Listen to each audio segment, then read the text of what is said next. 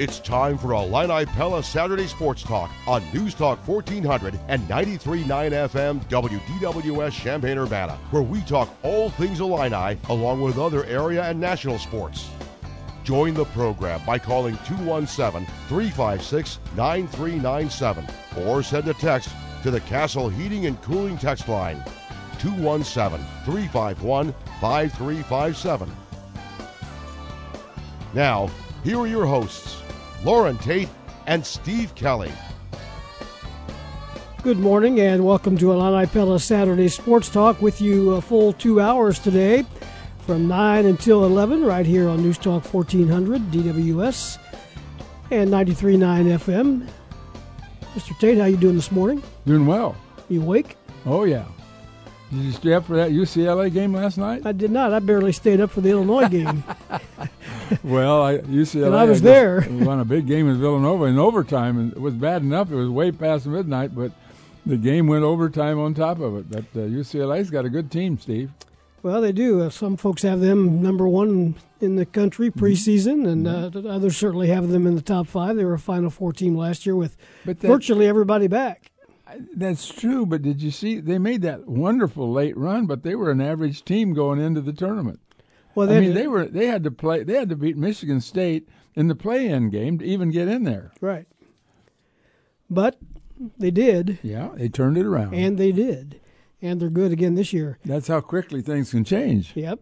Big Ten went 10 and 0 last night in Friday night action, uh, led by the Illinois win over Arkansas State, 92 to 53 at the State Farm Center. A near capacity crowd there for that. We're going to talk about that quite a bit this morning. Our guest lineup includes Illini assistant coach Chester Frazier coming up at uh, 9:15. Brad Sturdy at 9:30. We'll talk about uh, the game with uh, those two gentlemen and take your calls as well. 217-356-9397. So what do you think now? After uh, two games, well, I'm going to throw, throw it back to you because I, you you'll get my leanings on this. But has the absence of Kofi allowed Coleman Hawkins to maybe do more and develop faster than he would have if if he was playing alongside Kofi. What I do you think? I think that's an absolutely yes.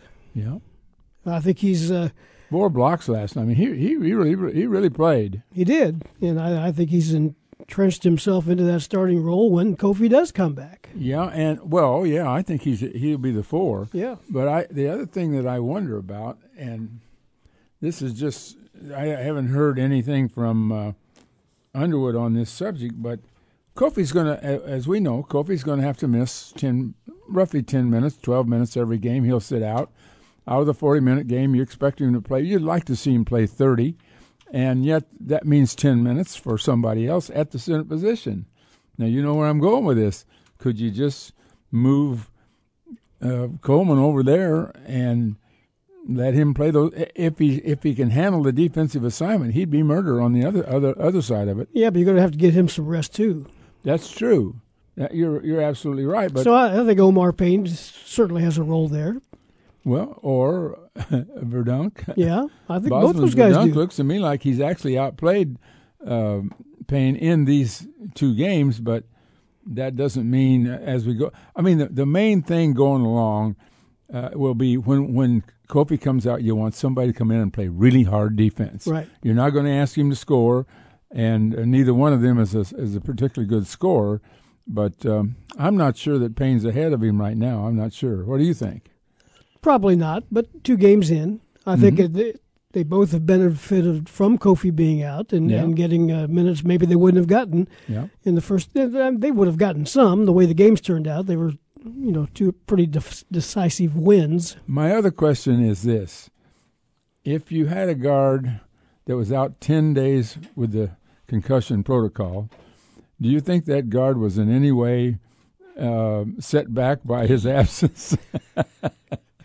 Curbelo, Curbelo looked like he'd been practicing every single day, didn't he? Well, he probably has. I'm, I'm, sure he has. And well, not with the team though. I mean, not with you know. We know that he worked out on his own some. Right.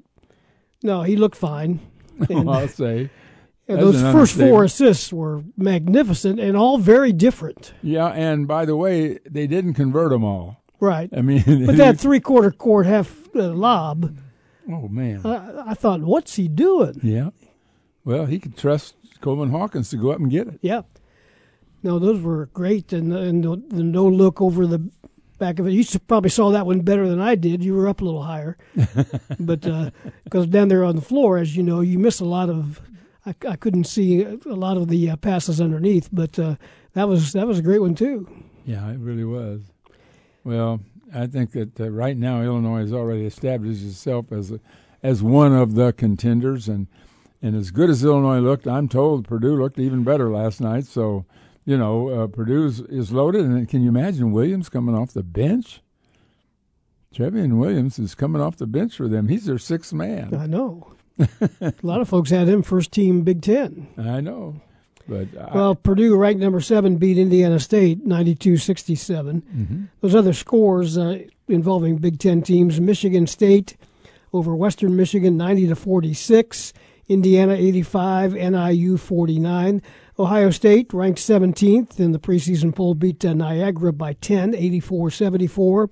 Iowa 89, Missouri, Kansas City 57, Wisconsin 72 to 34 over Wisconsin Green Bay. Nebraska beat Sam Houston State 74 65.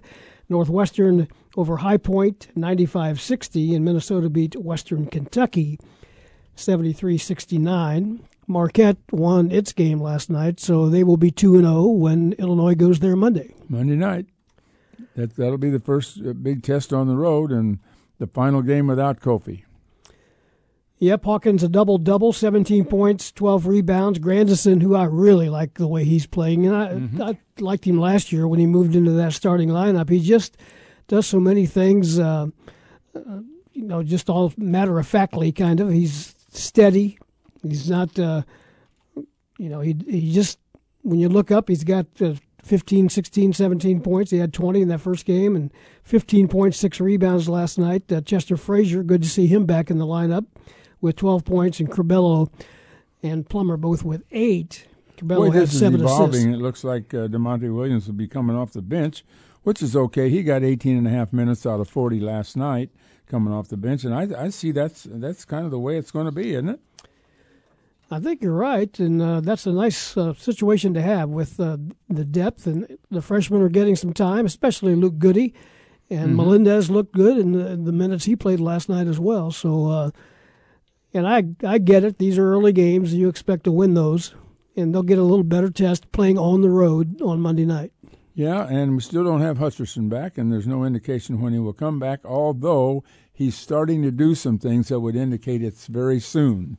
I don't know if he'll play Monday against Marquette. This is tough now because these are big games that he's that we're that the line are moving into, and it's going to be a little difficult for him to get playing time because uh, with the guys at his position playing so well, you just mentioned Grandison and Coleman Hawkins playing so well. And uh, I think maybe we thought before the well after the first exhibition game when he led the team in scoring that he'd get at least equal minutes with those guys. But uh, right now, I don't know how you fit him in.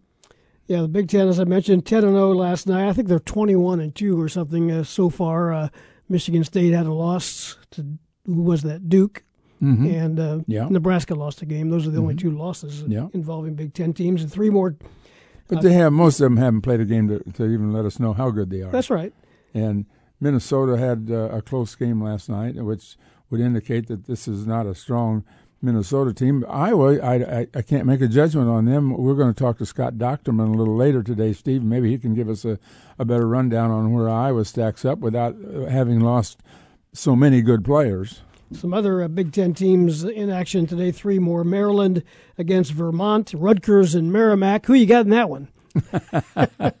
I'll take Rutgers. And uh, how about Prairie View A and M? You got them poised for an upset? I guess so. I don't know. They play Michigan today. I'm sorry. I doubt it. Yeah. Women's basketball, the Illini women's team in action tomorrow against Miami of Ohio uh, at uh, three o'clock at the uh, State Farm Center. Volleyball with a straight set win last night over Indiana, three nothing. Illinois ranked number twenty-five, and they take on number ten Ohio State tomorrow at noon at Huff Hall. And uh, good luck to the uh, St. Thomas More High School volleyball team, 40 and 1 on the season, playing in the state championship game. Yep. Coming up later on this morning over in Normal. So uh, good luck to the Sabres as they go for a second state championship. So, what are you going to do this afternoon with no Illinois game to watch? Well, find something. There's some I'll games find to something watch. to. I'll be if it gives us a chance to see how some of these other teams look, Steve. Because most of the time, when you're watching Illinois and then having to write about it afterwards, it, there's just no time to watch the other games. Rutgers in Indiana, Michigan at Penn State. That'll be worth watching at uh, 11 o'clock. Northwestern is at Wisconsin. Uh, Purdue and Ohio State at 2:30 Mm-hmm. in Columbus. The spoiler makers. Well, let's see if their passing game can do the thing that it's done in in, in these big upsets, Look for David Bell to have a big game, or or not. for yeah for Purdue to be successful anyway. Ohio State will be all over him. Yep, Minnesota at Iowa at 2:30 and Maryland at Michigan State at 3 o'clock.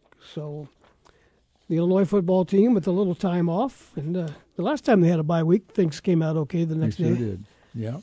So maybe we can. Uh, Well, I, I, you know, I, I look the quarterback situation at Iowa. Will, will again, we'll ask Dochterman about it when you have him on the air here at ten o'clock. But Illinois has, I don't want to say been fortunate, but there have been circumstances in a couple of these wins where the opposing quarterback, particularly in the Penn State game, was was not up to 100 percent, and we have to accept that.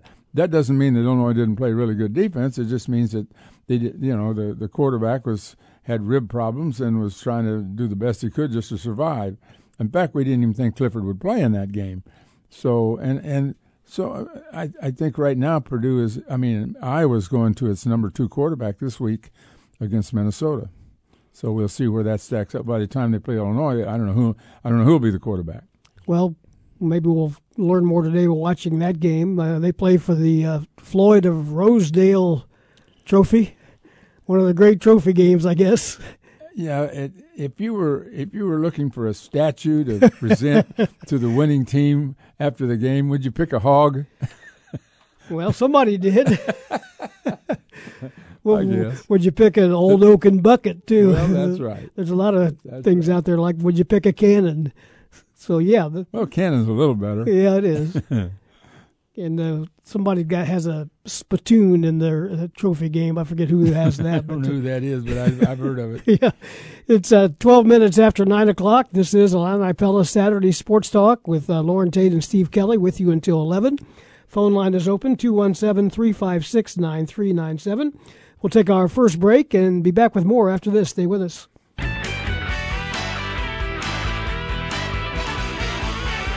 Welcome back, everybody, to our Illini Pella Saturday Sports Talk. This is Steve Kelly. Loren Tate is in the co-pilot seat as we uh, maneuver our way th- through uh, 11 o'clock here today on the morning after uh, victory number two for the Illini basketball team. And we say good morning to Illini assistant coach Chester Frazier. Chester, how you doing this morning, man? Great, great. How you guys doing? We're doing well. Uh, a nice win last night, uh, 92-53 over Arkansas State. And knowing you as we do, I'm sure you're pretty pleased with uh, the defensive performance uh, through the first two ball games of this team. Yeah, our men played hard last night. Uh, you know, very, very uh, good effort on the glass. We uh, contested a lot of shots last night, and really got got underneath the basketball. It's good to have Trent Frazier back, but you know, total team effort from our group, man. They they really bought into the defensive end, and we challenged them. Be the best defensive team in the country.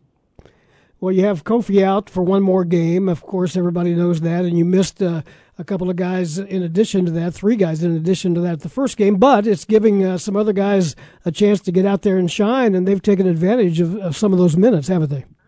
Yeah, we're able to develop our bench. Um, you know, getting some good minutes for the young guys, and, and just showing our total depth, man. I think that's important going forward. You know, um, you look at what Ben uh, Verdonk is doing in, in, in limited minutes. You know, ten rebounds each game. He's just giving us great effort, playing great post defense. Uh, you know, the young guys are getting good minutes. So I, I think it's you know going forward, even when we get Kofi back, it allows us to, to sustain our effort longer because we play so hard. Now we're able to have more depth. This is Loren. Would you think uh, that maybe Hawkins has gained something by Kofi's absence? I mean, uh, do you think this gave him more opportunity to, to show what he could do? Is that a fair statement? I think with a without Kofi, I think his emergence was was apparent this summer. I think he was coming on, coming into his own. But uh, yeah, to answer your question, yes, because he's multi-positional. He's getting minutes at the four and playing some small ball five, so he's able to, you know, exploit mismatches on the perimeter, you know, when he's playing the five. Well, tell us about uh, Marquette. What have you uh, in what, what what advanced information can you tell us about them? Um, they're they're you know heavy pick and roll ball club. Uh, obviously, they have a former Big Ten foe in Darryl Morsell. Uh, he was actually Hmm. starting point guard for them. So they have a lot of size, man. They're they're, they're six five, six five, six eight, six eight, and six eleven uh, in the starting lineup. Wow. Um, very aggressive team to the basket. Uh, they play fast. Know, switch defenses. They'll do, you know, shock us back pressing a little bit uh, this year. They'll pick up full court. But they're just an aggressive group, man. They they have a bunch of length on the perimeter. Uh, they're able to switch. Uh, Morsell's I mean, playing at an unbelievable level. He's shooting the ball well, actually. Uh, made three threes in each of the first two games. So uh, we got to do a good job of guarding and getting back in transition. And you know, I think you know with our depth and, and our defensive toughness, you know, we got to do a good job on him. And obviously Justin Lewis, who you know one of their leading returning scores from last year. You know, after they lost a bunch of guys, is playing at a high level, double double in both games. So we got to do a good job on him as well. Is Morsell? By the way, Morsell uh, it made the basket that beat Illinois last year for Maryland. Just, and uh, would you see this as a, a, a Trent Frazier responsibility in that game, or is can he tackle him? And how how by the way how how much physical contact can he take with that shoulder? Well, you saw him last night. Took a bunch of contact. I mean, if he's uh, you know, he's fine. Um, you know, Trent Trent's as responsible as a defender as I've coached. Um, it'll be a team effort to guard him. He's so big and physical. You know, kid's six five, two hundred five, maybe two hundred ten pounds. So we got to do a good job uh, him in transition, uh, limiting his paint touches, and swarming the ball when he when he when he gets deep. Talking to Illini assistant coach uh, Chester Frazier for the uh, a few more minutes here.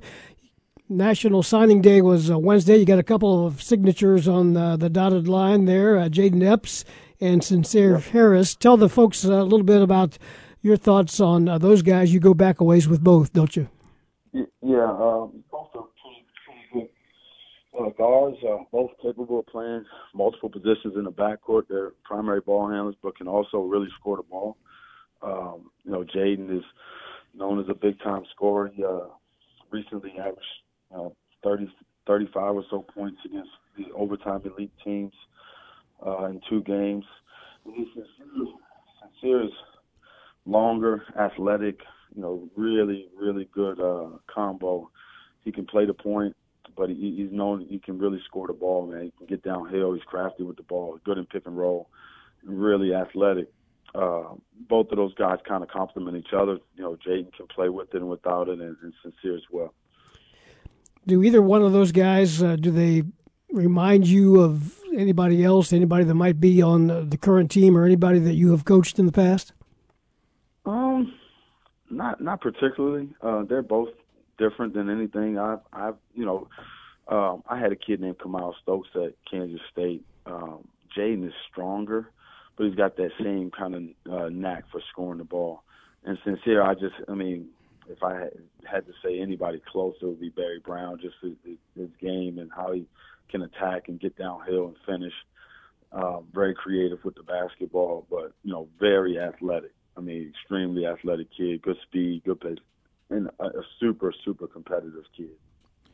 You talk about uh, somebody that can handle the ball.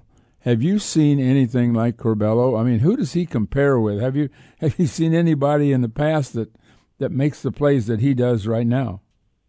Um, I'd have to give you some Euro Euro League guys or NBA guys. I mean, that, Yeah. his vision, his vision is next level. Uh, his pace, um, you know, you, put him in a pick and roll, he's gonna make something good happen. I mean, he's he's that good passing the basketball. Uh, very high IQ player. You know, has a flair for the game. You know, uh, when he keeps the game uh, simple, he's as I mean, he's as good as he's probably the best point guard in America. You know, seven to two assist turnover. One of the turnovers was a you know a pitch ahead that you know just got got ahead of her. But I mean, seven to two, we'll take that. I mean, he'll probably be more nine, ten. We like to get that to ten, eleven, to, to three uh, assist turnover. I mean, he, if he plays that way, we're going to be hard to beat. Yeah, you mentioned seven turnovers. There were a couple of them that he made the perfect pass, and guys missed easy shots, which would have put no, his, no, you yeah, know. yeah. There was one layup I think was missed on that, but uh, Correct. and he only played 19 minutes.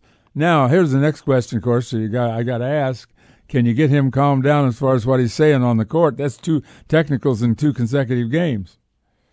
Yeah, I mean, you, know what? Uh, he plays with a ton of emotion, and he's just got to be controlled emotion. He he's smart. He's a smart kid. Uh, he plays the game with with the chip on his shoulder. And, he, and, he, and look, man, you know, I don't know what happened last night. I don't know what was said. You know, we we got to be smarter. But um, I, I'm never going to tell him to play with without emotion. I think that's that's that's that's who he is. You know what I mean? Now we just got to do it in a smart way. Well, you know, I thought uh, Underwood kind of took the pressure off of him by, and, and, like he said, he was sticking up for his guy, and uh, Right. it really took the pressure off him by getting a technical technical himself.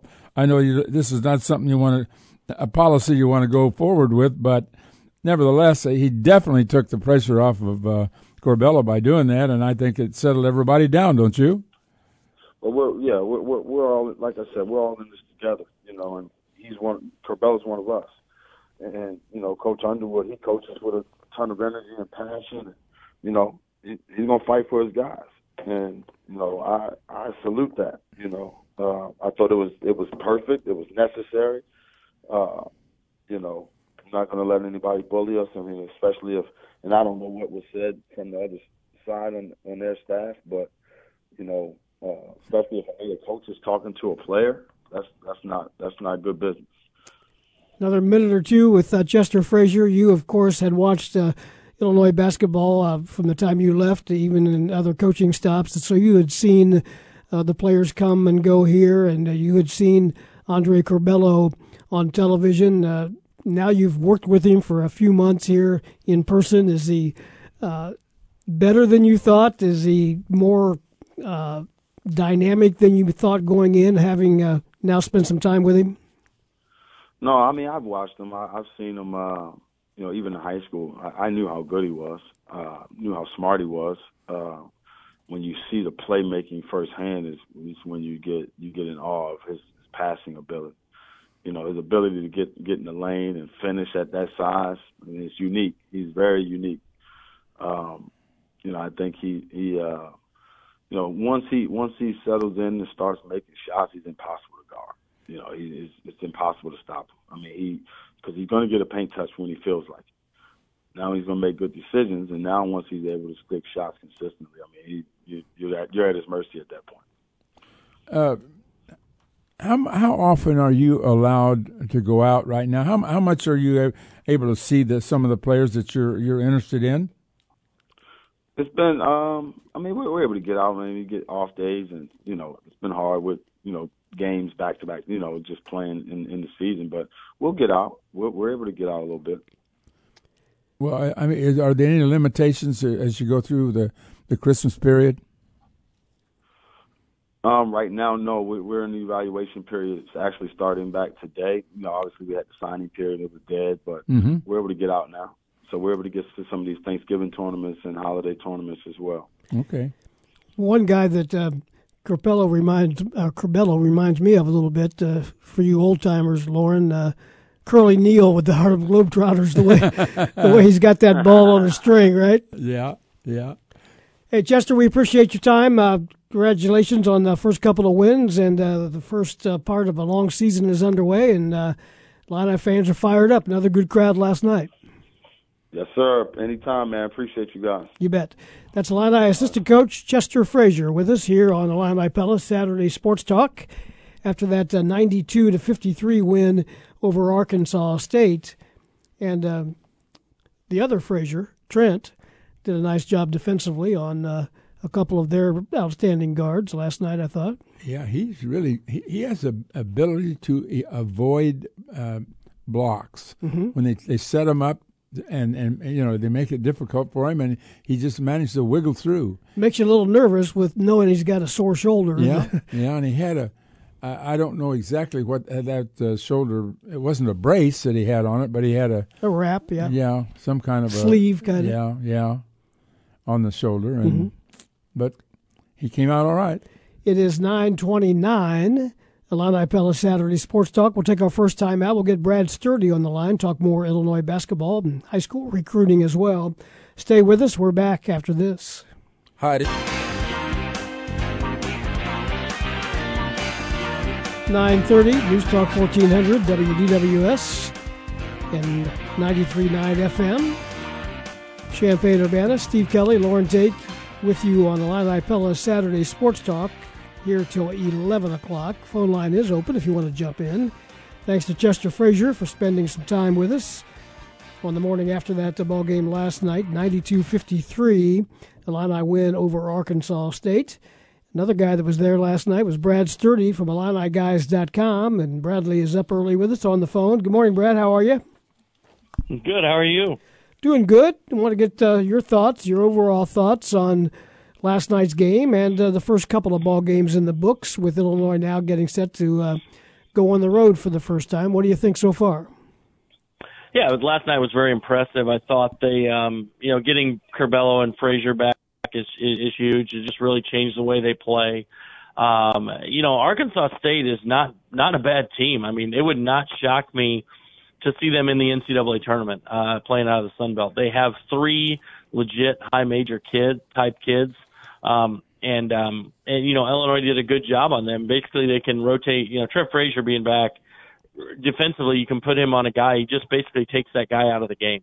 Um, and so then you know up front they did it. I, Benjamin Bosmans Verdonk and uh, Omar Payne and Brandon Lieb Coleman Hawkins did a great job defensively on their on their big kid and and limited what he does. And so, you know, Coleman Hawkins obviously the breakout kind of guy here.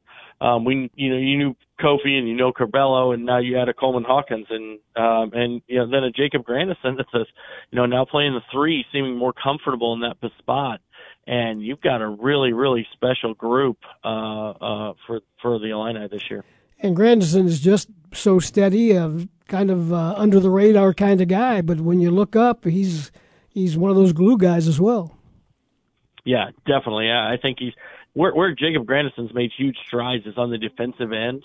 Uh, from when he started, he is such a so much better defensively than he was at the beginning of a year uh, a year ago. And then, um, you know, and then obviously Trent Frazier. We we sometimes we talk we forget how good Trent Frazier really is on both ends of the floor. He can also he can score and he can uh, uh, defend. He was a great defender, arguably maybe the defensive player of the year in the Big Ten uh, this year. Well, Illinois finished last season as the number one team in the Big Ten. I don't think anybody'd argue with that after they won the, the tournament and they entered, you know, and, and they entered the NCAA tournament in, in great shape. Can this team be better without Ayo and without Miller? Yeah, I, I think they have more weapons. Um, they're they're you know another year older. You have guys who are more um, you have more depth, I think, uh, more weapons, more guys you can score. The addition of a guy, you know, we talked about this last year. I think a few times they didn't really have that power forward.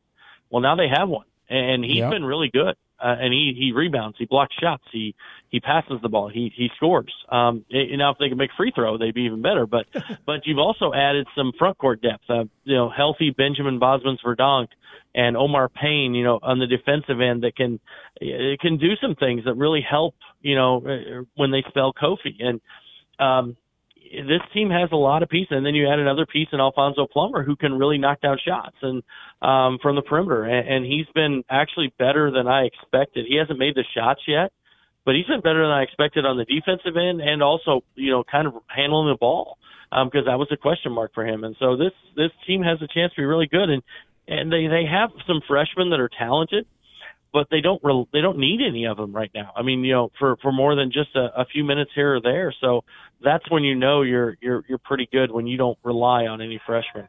Well, so far they haven't shot the ball well. That's the interesting thing. They're five out of twenty-five on threes last night, which is very poor for for a team with this many good shooters, and they missed fifteen free throws. Fifteen. I mean, uh, I, don't you? Wouldn't you think that this is going to be a good shooting team? Yeah, I, I do. I, I think you've got guys who are proven. You know, Plummer's a career 40% shooter from three. Um, you know, Trent's a good shooter. You know, you know, Jacob Grandison's a good shooter. You've got, you know, and Hutcherson's still out, so he's another good shooter. And you know, Coleman Hawkins we know can shoot. And you, you start put all this together. You know, maybe you know, question is Curbelo is he is he gonna shoot well? I thought his shot looked pretty good last night. I know he was 0 for 4 from three, but I thought he took three one of them he forced was kind of a wild shot, but I thought three of them were just you know good shots and they went in and out. But I mean his his form looked solid. He didn't look rushed. So yeah, I think they're going to shoot the ball fine. I think it's just a matter of you know getting their legs there too. You know Da'Monte missed a couple of short last night, um, and and you know he led the nation in three point shooting a year ago. So he hasn't really gotten on track yet, and so I'm I'm not really concerned about it because it'll it'll regress to the mean. I mean, you know, eventually, you know, they're not going to shoot 20% for the year um, they're going to be up in that 35% range. And so one of these games, they're probably going to have a 14 for 25 night to even it all out. You know, uh, looking at Hawkins' numbers, it's really amazing when you look across the line. He had six offensive rebounds. The team had 24, which is the second most in the last decade. He had four blocks, 17 points, but he drew 10 fouls. Which indicate when you're drawing fouls, that means you're outplaying the guys that, that you're playing against. I mean that's that's just what it means. And he was just five out of seven from the field. He only took seven shots and made 17 points. So, boy, those numbers are just they just jump off the page. Yeah, just think if he wasn't like I think he was seven of 13 from the line, including missing two front ends. Yeah. So that's essentially seven out of 15. So if he makes you know 11 out of 15 now you're at 21 points on seven on his you know seven shots. So yeah he he had a really impressive game and and he's gonna he's too good a shooter to miss those free throws so i think he's gonna get uh better there. But he does so many things. His length is really people he is so long. You know he's six ten six eleven with the great wingspan and his ability to get out and contest shots, block shots is is really important. Now you have he if you have him and Payne or him and Kofi defending the rim, it's really hard for teams to score around the basket, um, and so that's uh, that's going to be impressive. Uh, I think defensively, I think they can be even better than they were a year ago. Talking basketball with Brad Sturdy from IlliniGuys.com. One thing that impressed me about uh, Hawkins when he was in that little bit of a foul shooting funk, um, missing the first end of a couple of uh, one and ones, he came right back on the other end and blocked a shot and saved the ball from going out of yep. bounds or hit a hit a basket on the other end. So he he wasn't uh, hanging his head or anything else. He was he just kept hustling. He's got great energy, doesn't he? I mean, he's a guy who just gives it you know 100% effort. He's got a great you know energy, a great vibe about him. Uh, I'm sure that he's one of those guys. I'm sure other teams will will hate him like I mean, other I mean, other fans are going to hate him because he's so demonstrative and so energetic and things like that. But man, he is great when he's on your team. He is the kind of guy you want on your team. Um, just in, I think he's he's been a he's been the breakout guy in these first two games. One more game without Kofi coming up Monday at Marquette. First road game of the season. Uh, what do you look for in that one? Yeah, it's going to be tougher. They're going to play a team that has more size, uh, a team that you know matches up a little bit better from a size standpoint. Uh, I don't think Marquette is a great offensive team, um, but they they will guard. Uh, they will defend. They will make it a little tougher on Illinois um, to get these uh, to get in the paint and and to you know and they're going to have to execute a little better offensively and uh, so I think that's a it's a great test. I mean, and you know, we we talk. You look at Kofi, and you you don't want to see him sit out three games because you want to see that kid on the floor because he's one of the most exciting players in the country. But at the same time, you know, maybe you you if you show you can win at Marquette here and on Monday, you you really kind of announce that you know, hey, we're really good, and and that's without Kofi. Um, we're going to be really good when he comes back, and so this is uh, it's an opportunity. I, I think that they've done a great job, the other guys, of saying, "Hey, we're not going to take this as a you know as like a slap in the face. We're just going to say it's an opportunity for us to show that we're really good." And then we had Kofi, and now we're really really good. Have you uh, heard anything about how Shaka Smart is playing at Marquette? Is he is he doing any full court stuff like he was uh, you know what, known for years ago? I watched them the other night. They did a little, not as much, not as much, uh, because I don't think they have the depth that he wants to do that right now. I think that's something he's going to try and do. I think if Illinois didn't have Curbelo and Frazier, he would have done that for sure. he had a lot of full court pressure, but but I, I think you're going to see him. They're going to play. They're going to get up in your grill. They're going to change. They're going to play um, some various defenses. Um, um, kind of change things up a little bit. And, and you know, he wants to guard, and, and that's something they've done well. I think it's going to be more of the half court pressure. I wouldn't be shocked if there aren't a couple times when they slap some full court stuff on. But um, Illinois probably, with their ability to pass the ball, with when you have Bello and Frazier out there, it's it's they're going to be hard to pressure um, because you know even Hawkins being so skilled and Grandison three, if you move Da'Monte to three, whatever, you've got guys who can really do some uh, handle the ball against pressure, and so it's not a. I don't think that's going to be a, a huge issue. Um, most of the turnovers Illinois gets are when they just kind of get a little lackadaisical or try things that aren't aren't available. You know, force things a little bit. What's new out on the recruiting trail? Two uh, NILs signed this week. We know about those guys. Uh, tell us something new uh, about guys that are still on the board. Did you say two NIL guys? National, did I? N- NLI? Between the NIL and Yeah. NLI. They can get their NIL next year. And Yeah, that's right. So, yeah, they Ty, Ty Rodgers, of course, who was the pri- le, the priority left on the board in 2022. Kid who was originally from uh, Grand Blanc, Michigan, um, who has moved to Harvey Thornton High School. He and his coach Tai Streets uh, from Mean Streets program, and also at Thornton, uh, were at the game last night. Um, so Illinois, it was huge getting him on campus. He's a top 50 wing, uh, six seven kid who is just he is the epitome of what Brad Underwood wants as an everyday guy. That he is a kid who just brings it all the time.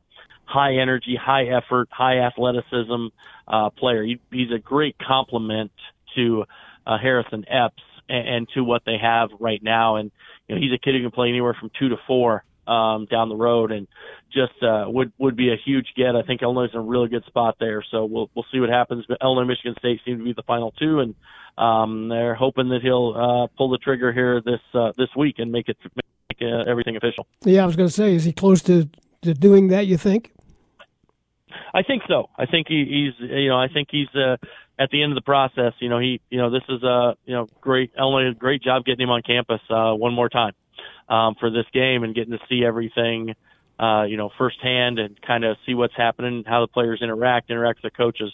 Of course, Tim Anderson's done a lot of the heavy lifting here. Tim Anderson is uh, you know with the Mean Streets program, he's had some involvement there, and he and Tai Streets are uh, you know very very close. So this is uh, you know this is a great. Um, yeah, this this would be a great get for Illinois if they can lock him up. It really makes this class, um, I think, probably one of it's a top three in the Big Ten and top top 15 nationally. And if you keep stacking classes like that, you're you're going to have some uh, success. If if Kofi does not return, and by the way, there's still a chance that he could if if things work out for him, uh, NIL wise, national letter of intent. Okay, I got to get those straight.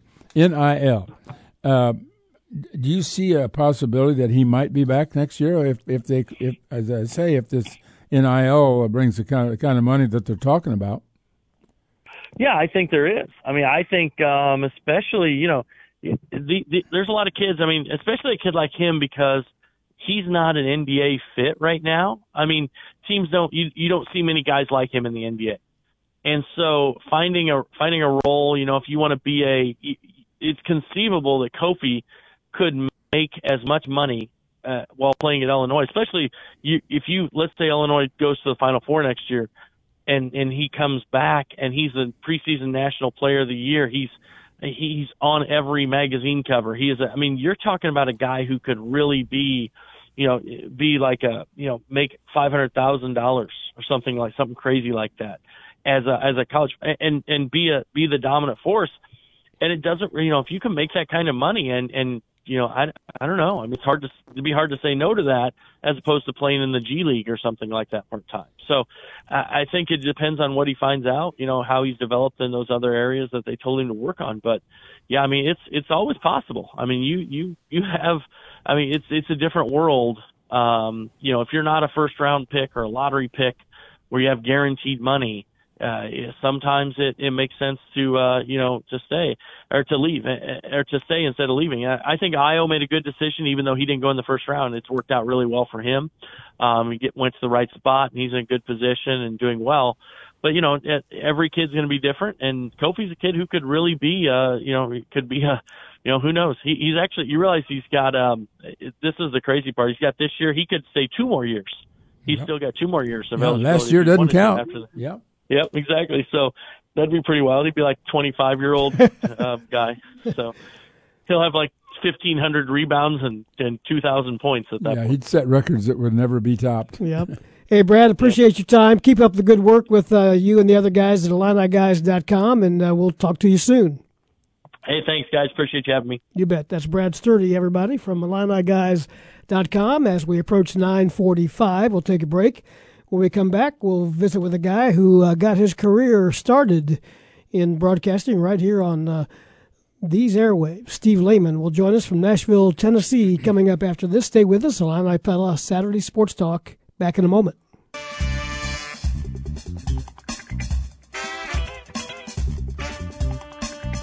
Welcome back to the show. 948 is the time on the Illini Pella Saturday Sports Talk with Loren Tate. I'm Steve Kelly with you until 11. No Illinois football game today, the second open week of uh, the season coming up, and actually has been coming up all week. The Illini back in action a week from today at 1 o'clock in Iowa City against the Hawkeyes, who play Minnesota coming up this afternoon. On the line from our Nashville, Tennessee bureau, the uh, chief at the bureau down there, Steve Layman, is with us. Lamo, how you doing this morning? Good. It's a small, quiet bureau on a Saturday morning. But, Well, uh, I'm doing great. How, how are you guys? And uh, by the way, happy belated birthday to Mr. Tate. Man, it just goes on and on. He had more parties last week, Steve, than uh, you could keep up with. Uh, you had to have a, a, a tracker of, the, of his parties to find out where he was. Well, when you turn 35, it's it's time to have a big party. So That's right. I, I know Loren did it up well. Well, Steve Layman, uh, working in TV in Nashville for the last, uh, what, over a decade now? You have, have you been there that long? I- I've been here for coming up on 11 years. Yeah. Okay.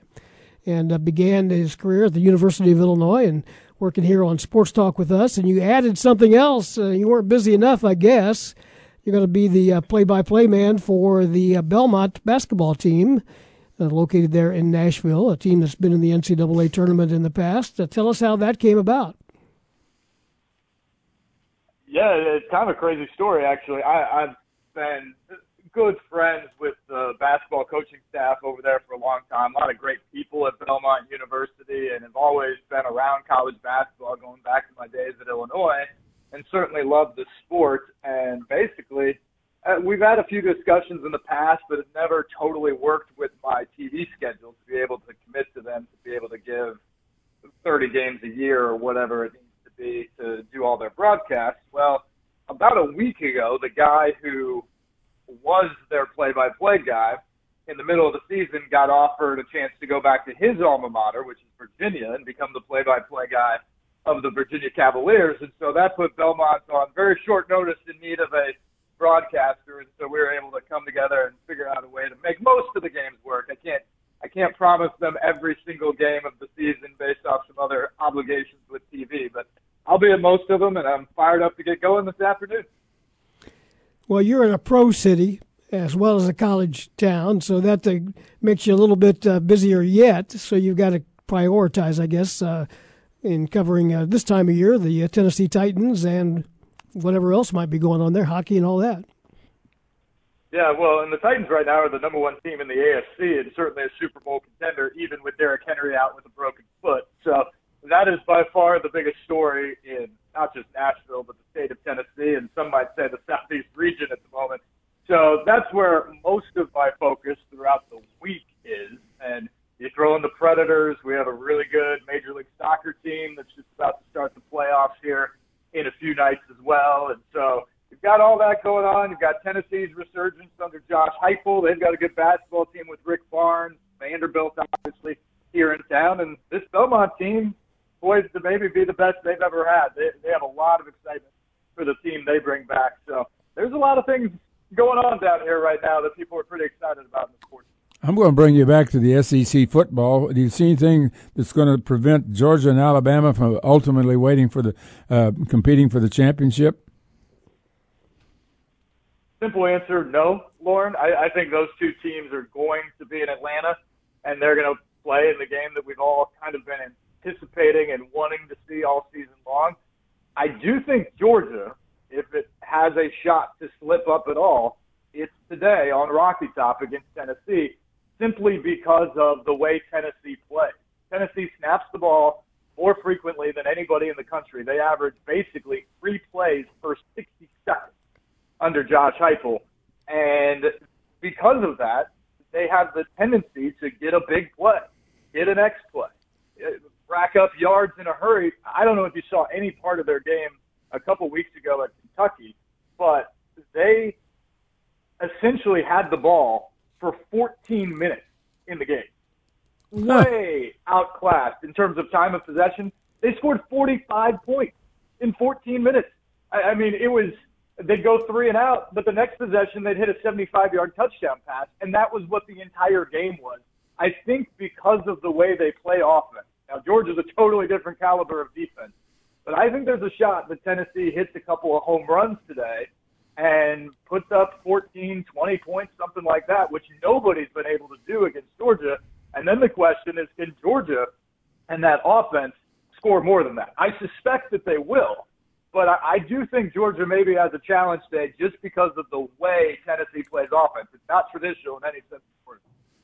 Well, the folks in Cincinnati are pulling for Georgia all the way. If Georgia can sure. just finish unde- undefeated uh, going into the Final Four, that means that there might be a slot for Cincinnati to replace uh, Alabama. Of course, that's a that's a that's a long way off, but I mean that is a major consideration right now, don't you think? Oh, absolutely. And uh, look, uh, people were upset. I think not down in this part of the country, but up in Big Ten country, and certainly in Cincinnati, that Alabama would start number two in the football playoff committee's rankings despite having a loss, while there were other teams directly behind them that people thought maybe deserved it more. Cincinnati certainly being one of them that was unbeaten. But here's the deal: it, it's going to work itself out. You know, if Alabama goes to Atlanta and beats Georgia, then there's no doubt that the Crimson Tide belong in the playoff. And Georgia probably belongs in the playoff as well. And then the SEC gets two teams. But if they go to Atlanta and Georgia wins, then I don't see any way that Alabama makes it in with two losses. And, and so then all those teams that are crying foul right now, they're going to have their opportunity. So I, I think that's what you're looking at. And I do hope that if Cincinnati can run the table and stay unbeaten, that the committee gives them their shot. I think if you want to complain about one thing right now, it's where they've been ranked up to this point. So we'll see how that plays itself out because there's not a lot of meat left on the schedule for Cincinnati. Uh, the, the part of the schedule that set them apart was beating Indiana, although that didn't turn out to be as good of a win as they hoped going into the year. Going to Notre Dame and winning. Those early season games out of conference is what Cincinnati was hoping would be its calling card it hasn't played out to be that, at least in the eyes of the committee up to this point. We'll see if just going unbeaten the rest of the way will be enough. Talking to Steve Layman, where do you stand on playoff expansion? What would you like to see it at? I think I'd love to see it, Steve, just because of what we're talking about. Right. You know, Cincinnati would be in if we go to eight or twelve teams or something like that, and you don't have to worry about the metrics or what type of schedule they played. They would have just proven it on the field and had the chance to go in and then prove it there. And so I want to see that happen. I also just think the more games you get that are championship caliber makes the sport better. In some ways, I think the fact that it's just four teams has cheapened what is the most expensive regular season in all of sports. Everybody always talks about how every game matters in college football. I'm not sure that's completely true right now because you get down to the four and Alabama's still there or, or whatever it is. I think if you get out to an eight team or a 12 team playoff, you're going to find that you have the best teams there. And, you know, the difference between eight and nine or 12 and 13, I'm a little less concerned about that than four and five because I think four and five, that team probably has a shot to pull off an upset and maybe win the whole thing at the end of the day. If you get to 13, I'm less interested in hearing that argument. So I'd like to get out that far because then I think you're going to have all the true contenders in the field and they're going to have a chance to play it out. I know that you uh, keep in touch and uh, listen to our broadcasts on uh, Illinois football and basketball, and when you have time. But your thoughts on the Illinois football season uh, to this point? The Illini with a chance to uh, pull a couple of wins out of the hat here, maybe late, and qualify for a bowl game if they can get that done. But uh, your thoughts on what you've seen in Bret Bielema's first year thus far?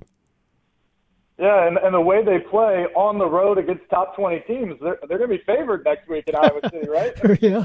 That's, that's just what they've done here as of late. I, I tell you what, guys, I was a little disappointed at the start of the season after that Nebraska game at just the way they kind of played, maybe adjusted in some of the things that they did, and obviously coming up short by essentially a play two or three different times because I thought that really cost them a chance to get to the postseason this year, given what the schedule in front of them was. But I tell you what, when they went into the bye week the last time to Penn State, I think the adjustments that the coaching staff made and the way they came out in that game, and then the way the players responded with physicality and toughness and going right at Penn State.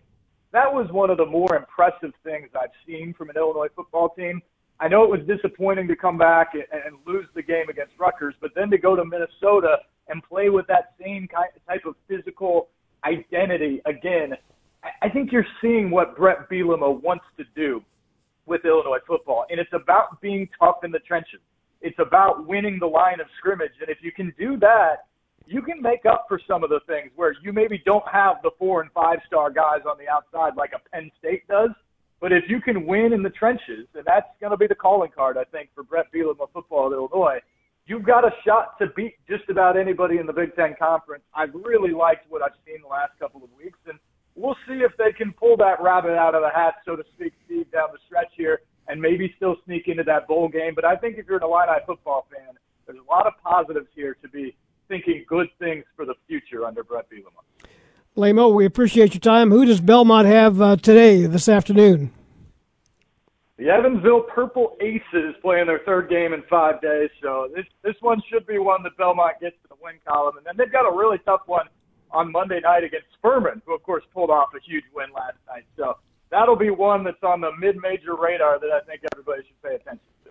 Well, always great to catch up with you. We'll let you get going on a long, uh, busy day. Congratulations on your new part-time gig to go with uh, the other stuff you do in uh, in uh, television and radio. And uh, always good to visit with you. Thanks, Steve. Thanks, guys. Great to see you, and uh, we'll talk to you soon. You bet. That's Steve Layman down in Nashville. By the way, um, Belmont plays at EIU on New Year's Day, I believe it is. So yeah, right. He'll be back in the neighborhood, so to speak. It is uh, 10 o'clock here on the Illini Pella Saturday Sports Talk. First hour in the books. Hour number two is coming up. We'll turn the attention to some uh, Big Ten football conversation. Scott Dochterman will join us from Iowa City. He covers the Hawkeyes for The Athletic. And Illinois radio analyst Martin O'Donnell will check in as well. Back with the hour number two after this. It's the second hour of Illini Pella Saturday Sports Talk on News Talk 1400 and 93.9 FM WDWS Champaign Urbana. Join the program by calling 217 356 9397 or send a text to the Castle Heating and Cooling text line 217 351 5357. Here again are your hosts, Loren Tate and Steve Kelly. Welcome back to the program, everybody. We're headed towards 11 o'clock. Phone line is open 217 356 9397 here on News Talk 1400, DWS, and 93.9 FM. With Loren Tate, I'm Steve Kelly. Happy to be with you. We've got a little bit of a day off today. Uh, in a way, no Illinois football game to cover. The Illini having the open week this week, uh, but there is college football in the Big Ten uh, stage, and the Iowa Hawkeyes playing at home against Minnesota. Of course, Iowa is up next for the Fighting Illini next Saturday in Iowa City. Scott Dochterman is there to cover that ball game and to take a few minutes to talk with us. Good morning, Scott. How are you? Hey, great, Steve and Loren. How are you today? We're hanging in there. You got to some football, November football weather in Iowa City today, I would guess. Yeah, I had a little bit of flurries yesterday, and that kind of persisted most of the day. Nothing stuck, of course, but but yeah, it's uh, going to be in the 30s. It's a little breezy, so perfect for an Iowa Minnesota football game. Well, if it's breezy, that uh, means you don't have to rake your yard. Just let the wind blow it to the, into your neighbor's yard. Have you tried that? I wish. I wish. I actually got up. I my backyard because of yesterday's wind my backyard was completely uh, uh, drenched with our leaves. So we decided uh, because we have the big vacuum cleaner that comes through the neighborhood on Monday. I'm like, all right, we better get this done. So my wife and I spent a good hour and a half this morning putting that out there. Well, the problem I have with my leaves was the rain on Thursday made the rest of them come down and made them too heavy to blow away. That's right. at, Yes. at least for a while. Let's let's talk football. What uh, what's the situation with the Hawkeyes at quarterback? What uh, how do you size up their ball game today? Well, quarterback is interesting because uh, you know for most of the season, of course, Spencer Petras was the starter, and uh, the results were marginal. I would say probably a little below average in what you'd want out of uh, the the offense in general, but maybe out of quarterback. And then he got hurt at, at Wisconsin, uh, hurt his shoulder, and going into last week's game against Northwestern.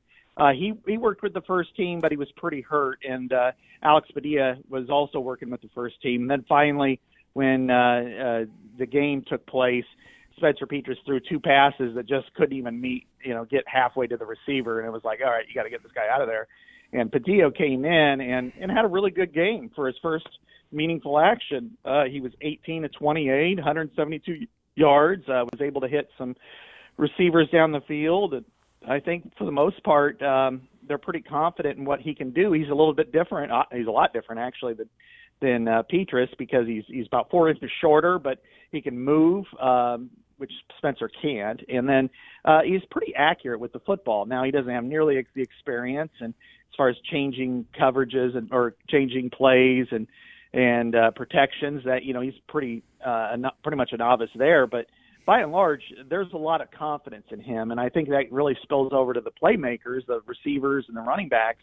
And I think that uh, that the Iowa offense really needed that jolt. So, um, you know, whether that translates into tangible, positive results for the Hawkeyes, we don't know. But I think that right now it's, it's been a positive development, at least from the mental perspective for the Hawkeyes. Well, did uh, Illinois take any of the spunk out of Minnesota? And they they came in there with some pretty good statistics, and Illinois ra- basically uh, dominated, almost shut them out. What what uh, what do you Yeah. see happening today? I think there's you might see a comparable game. I mean, I know Illinois scored two touchdowns pretty early, and then uh, you know played you know kickball for the rest of the game, both teams until the end, very very end. And and you look at Minnesota, and they're down to what four, number four or five running back. They've got a big Mhm. offensive line. Iowa's defensive line is still it's still pretty inexperienced, but it's not bad. It's pretty good. It, and and I'll say this that in another year or two it'll be fantastic. But the strength is the pass defense, and it, it very much so at linebacker and definitely in the secondary. So that's going to really turn Minnesota one dimensional. I think. I think they're going to try to pound the ball and play, uh, you know, field possession football. Well, Iowa is much better than that because Iowa has a great punter. Iowa has a much better field goal kicker and the defense will pr- probably prevent them from getting big plays down the field. So my anticipation is that Iowa will slow them down off uh, their offense down to similar levels to what Illinois did.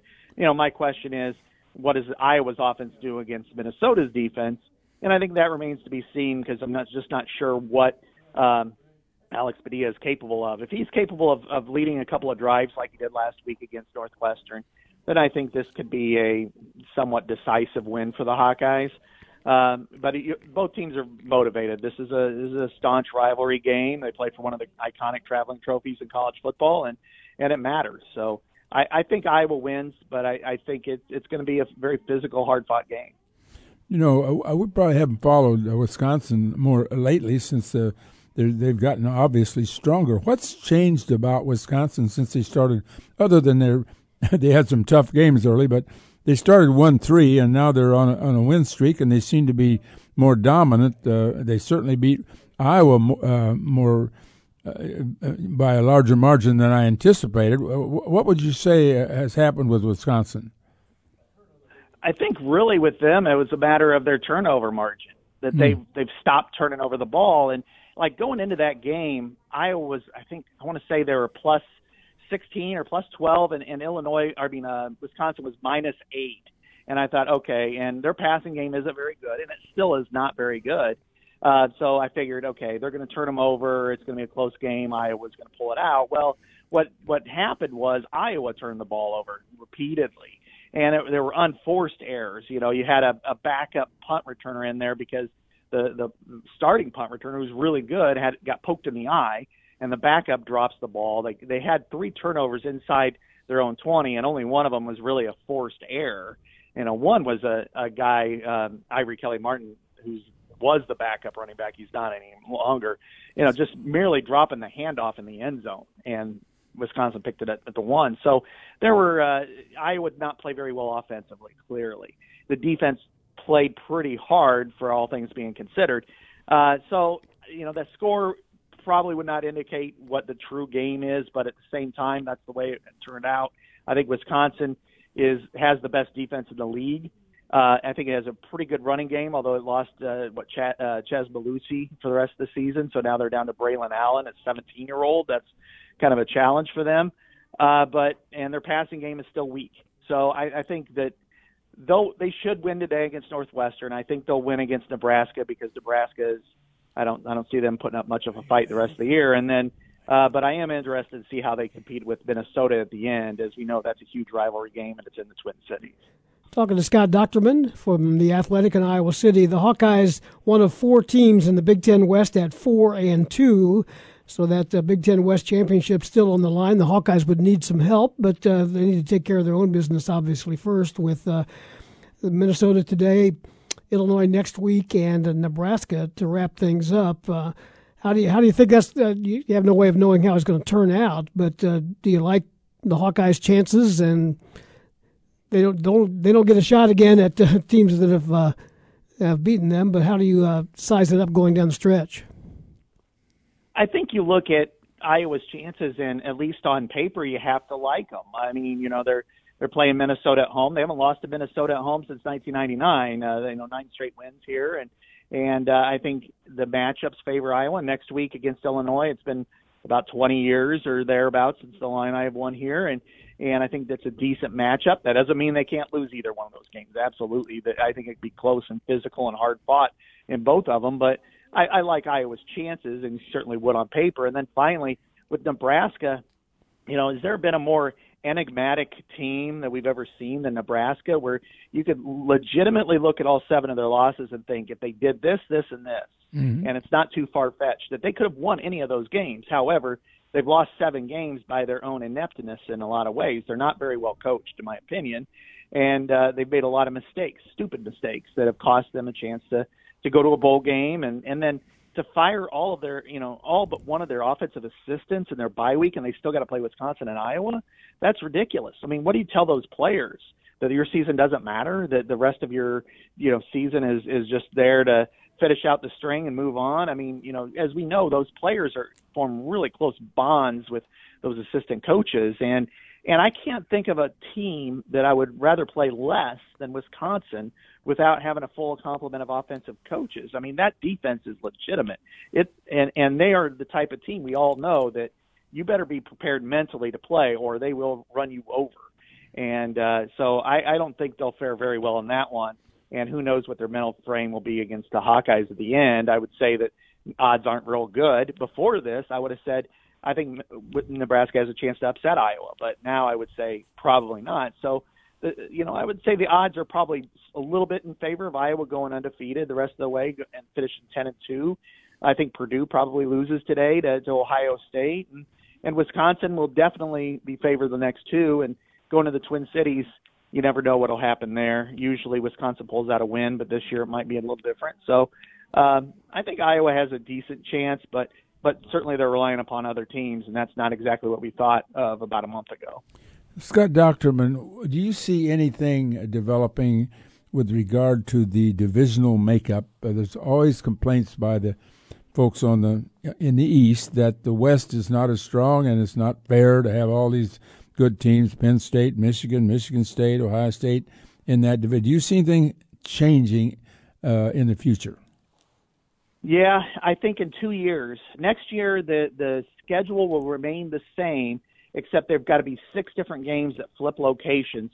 So they're going to resynchronize the schedule, but it'll still stay a nine-game schedule, still stay East-West divisions. They are discussing in two, 2023 whether they flip to, um, you know, whether they everything is on the table. Let's just put it that way. It could remain exactly the same chances are they're at least going to go to an eight game uh, league schedule instead of nine because of the alliance. And then on top of that, uh, there there has been discussion. I know I've written about it uh, about possibly every team picking, say, three permanent rivals you play every year, and then going through the other ten teams in the league, two years on, two years off and that way you get to play everybody, and then you you eliminate a lot of those factors. Now, granted, that'll be tough to decide who goes to the championship game and what have you, but uh, that is some of it. And really, Penn State is the one that's pushed it more than anybody else. Uh, you know, I, I think Ohio State doesn't really care, and then the Michigan schools are kind of up and down themselves. But Penn State's had this narrative. Well, even this year, uh, right now the East leads ten to eight and it's usually pretty close among the leagues. I mean, I think over the course of the uh, geographical play going into this year, it was like 66-60 East over West, and a lot, and I think it was uh, Ohio State was like 15 and two. So uh, you know, you take Ohio State out of it, it's really really close. So yeah, and the, the Penn, upsets by Illinois and Penn, uh, Illinois and Purdue have certainly uh, changed those numbers.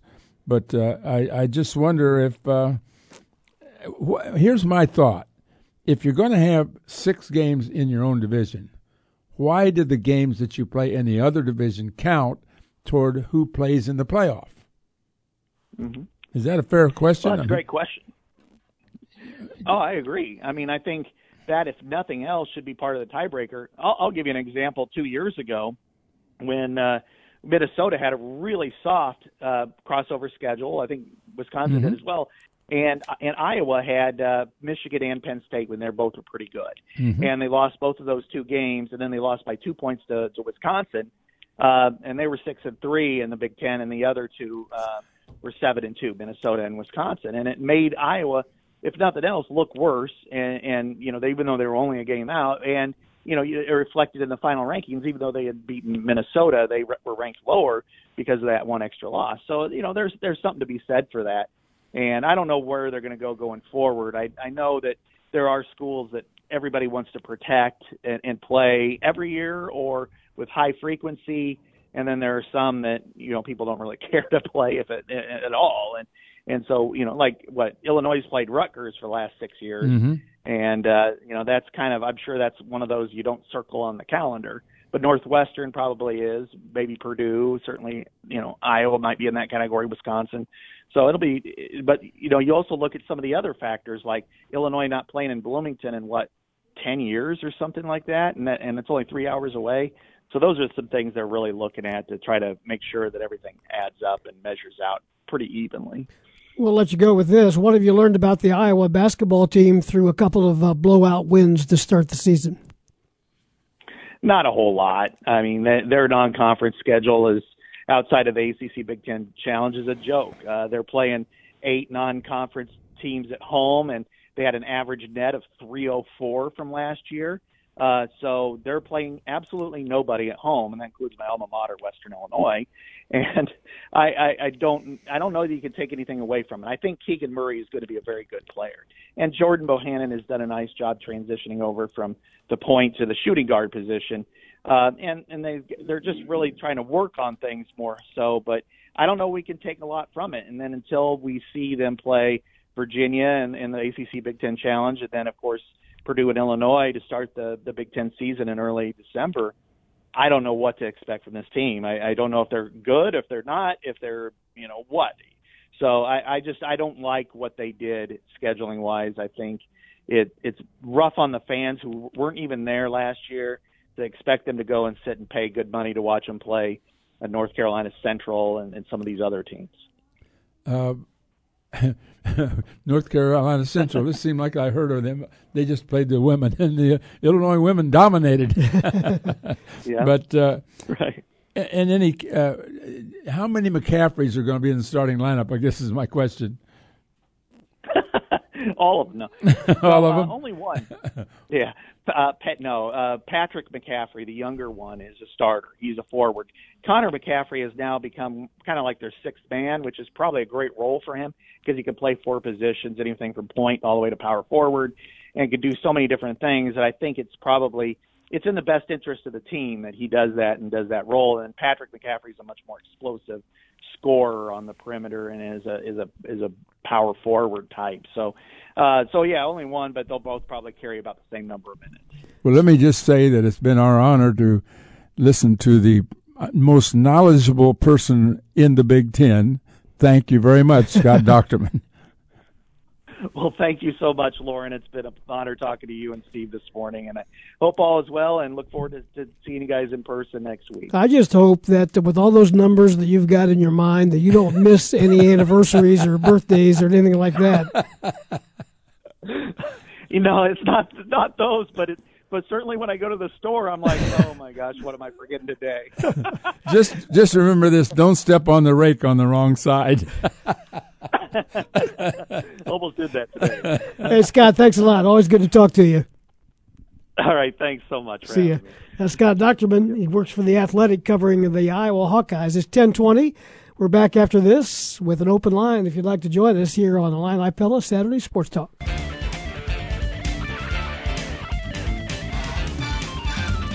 It is 1023, Illini Pella Saturday Sports Talk with you here until 11. By the way, if you've been uh, thinking about replacing windows and doors, Illini Pella is the place to be. I was in there last week looking for a new storm door for my house and uh, talked to Mike Mary and Luke Mary and the other guys in there. And uh, they've got plenty to choose from. Uh, and a trip to the uh, showroom on uh, North Country Fair Drive, 1001 North Country Fair Drive, is the best way to go about it. They've got things right in stock there for you to see. And I will tell you, though, because of the uh, supply shortage and just about everything these days, uh, you might want to think down the road a little bit if you're looking for new windows and doors. It may take a while to get them in. But the folks at uh, Illini Pella Windows and Doors do things the right way. They've been around, around a long time in this community. A lot of things to consider when replacing windows and doors. Things like security, comfort, and convenience. And the Pella Window Store has, as I mentioned, many examples on the showroom floor and all kinds of styles and prices. And you'll find them at 1001 North Country Fair Drive. They're open Monday through Friday, 8 to 5, or uh, check them out online at pellaofchampaign.com.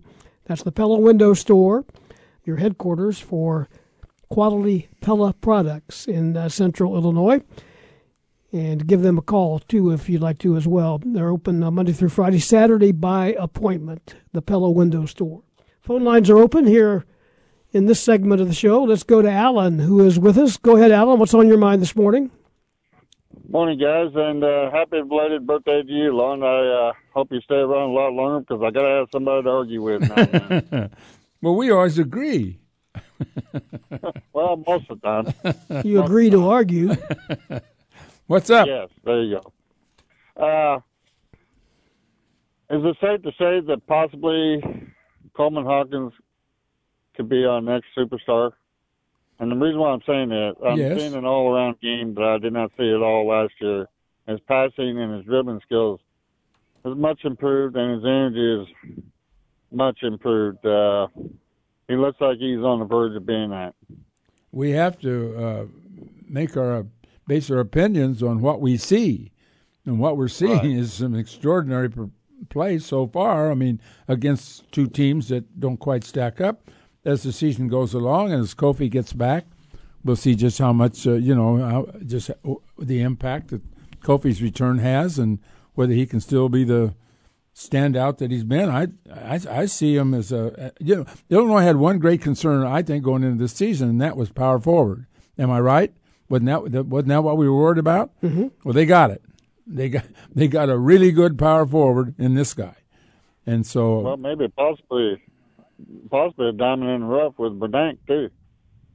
Well, I, I don't think that's. I don't think. Yeah, he's a he's a good, strong player, and, and he can play some defense and rebound. But yeah, but I, I but Kofi's going to be in there thirty out of forty minutes, and I don't know who whether it's going to be uh, Payne or Verdonk playing the other ten minutes, or whether they're actually going to try to move uh, Coleman Hawkins over there. Maybe sometimes when you're playing a center other than some of the star players in the Big Ten. On the football side of it, do you get the feeling as I do that this ship is slowly turning around in the right direction? I think he's been going. In, I, win or lose, you're you're basing it on the winning and losing of games. I don't necessarily. I don't. I don't do that. I, I think that he's got the right approach, and I think long term, it's it's exactly what Illinois needs. But uh, I mean, some of these games could have gone either way, and and the result of the game doesn't necessarily uh, impact how I think about next season or the following seasons. If we'd had an average quarterback along with the rest of them, we would have won three or four more games. Am I safe to say that? Yeah, I think you're safe to say that. Um, they're probably a half a dozen plays away from being well eight and two. They were two fourth down and one plays yeah. away from probably winning Purdue and, and Maryland, weren't right. they? Mm-hmm. And the the uh, and Rutgers. Well, yeah, yeah, Rutgers too. Although Rutgers, yes, I mean, and the UTSA game was a one possession game. We had a chance to, yep. to tie that. We did have fourth and one against Rutgers and and, mm-hmm. and failed to make it. Yeah, mm-hmm. that, I yeah. think the big difference, Alan, is uh, there have not been, as there was not that many seasons ago, four games in which the Illinois team gave up 63 points in a, in a season. Right. So they've they've been in all the games, and now the Virginia game was a blowout right from the start. And who knows what would happen if those two Do teams? Do you know that Virginia is the leading offensive team in the country?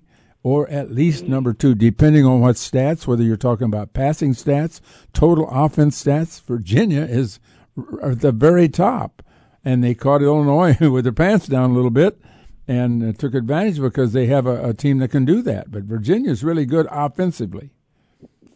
We saw uh, us blitz Minnesota really good. Why didn't we do that before? That's what I've been harping on for the last. What's that now? blitz. Year, last three or four oh. years.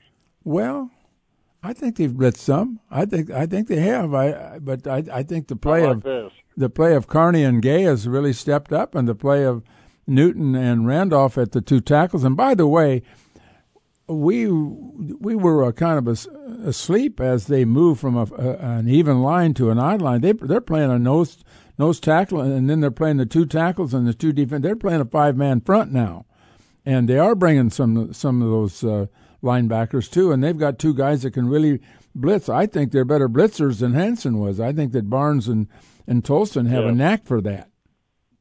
Yes and I think Kerby Joseph has made a huge difference in the defensive backfield. Yeah, he's been the right place at the right time, hasn't he? Good stuff, Alan. Thanks. Yep. Appreciate the call. Thank you. Yep. Let's uh, let's go to Howard calling this morning. Go ahead, Howard. Uh, thank you, guys. Uh, Loren, I, I know the transfer portal will be wild when the time comes, but do you think we could ever attract a guy like Rattler at o- Oklahoma? Well, I don't know him specifically. I don't know that. I don't even know if he's leaving Oklahoma. I assume he will, but but uh, I think Illinois is in a great place to land a quarterback, and I think that, that that's that's the the thing that they're going to emphasize in in their in, in looking at the portal. I think they feel like they need a veteran quarterback who can come in and maybe play a year or two. And at the same time, they're bringing in a high school quarterback by the name of Leary out of the East, who who I can't tell you anything about I don't know how good he is. I don't know. I don't know where uh, Collier fits in this whole thing, Steve. I don't think he, I don't think he fits high. But uh, and you got Sitkowski coming back, so there's a lot of way, a lot of ways uh, this thing could turn. But I, I think that going after somebody like Rattler would be their number one objective. That and to land a couple of offensive tackles if they can do it. Right. Those are the three things that they. And by the way, it wouldn't hurt to find a nice another nice receiver. Although, as Brad Sturdy told us last night, he thinks the high school, uh, particularly the young man from Rochester, he thinks the high school receivers we got coming in, that Illinois got coming in, that are really good. So we're going to need a punter too. We got one. Uh, we got a punter there, and, and, and I I don't I think Griffin's going to be the kicker, and I don't know if Griffin's going to be the punter or they got another guy from Australia. The mm-hmm. Robertson's his mm-hmm. name. Yep and he's he'll be the punter next year, I assume. Although I see competition between the two of them. Yep. Well, Bielema will get the job done. I have no no question, no res- reservations about that. Okay, Howard. Thanks for the call. We do appreciate uh, Loren, that. Loren, one other question. A while back, you mentioned a basketballer by the name of J.J. Taylor. Is is he still in the mix? I yeah, as far as I know, yes, but I but I don't know anything about that really. I, I don't know. I, I mean, he's young, and he, I mean, he's he's not a senior, so I'm not going to worry about it for a while.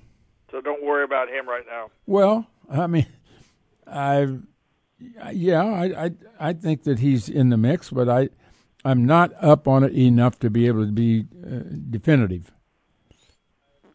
Okay, that's it. Thank you.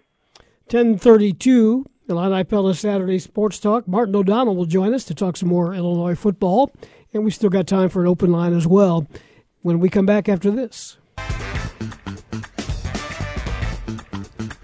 Moving up on 1035, Illini Pella Saturday Sports Talk. On the Saturday that uh, there is no Illinois football game, the uh, second open week of the season for the Fighting Illini, Martin O'Donnell doesn't know what to do with himself, but I guess his wife and kids will have something in mind for him to have uh, the big guy home for a Saturday in uh, the fall. How you doing, Martin? I'm doing great, Steve. How are you doing? Good. You're going to watch some football today, you think?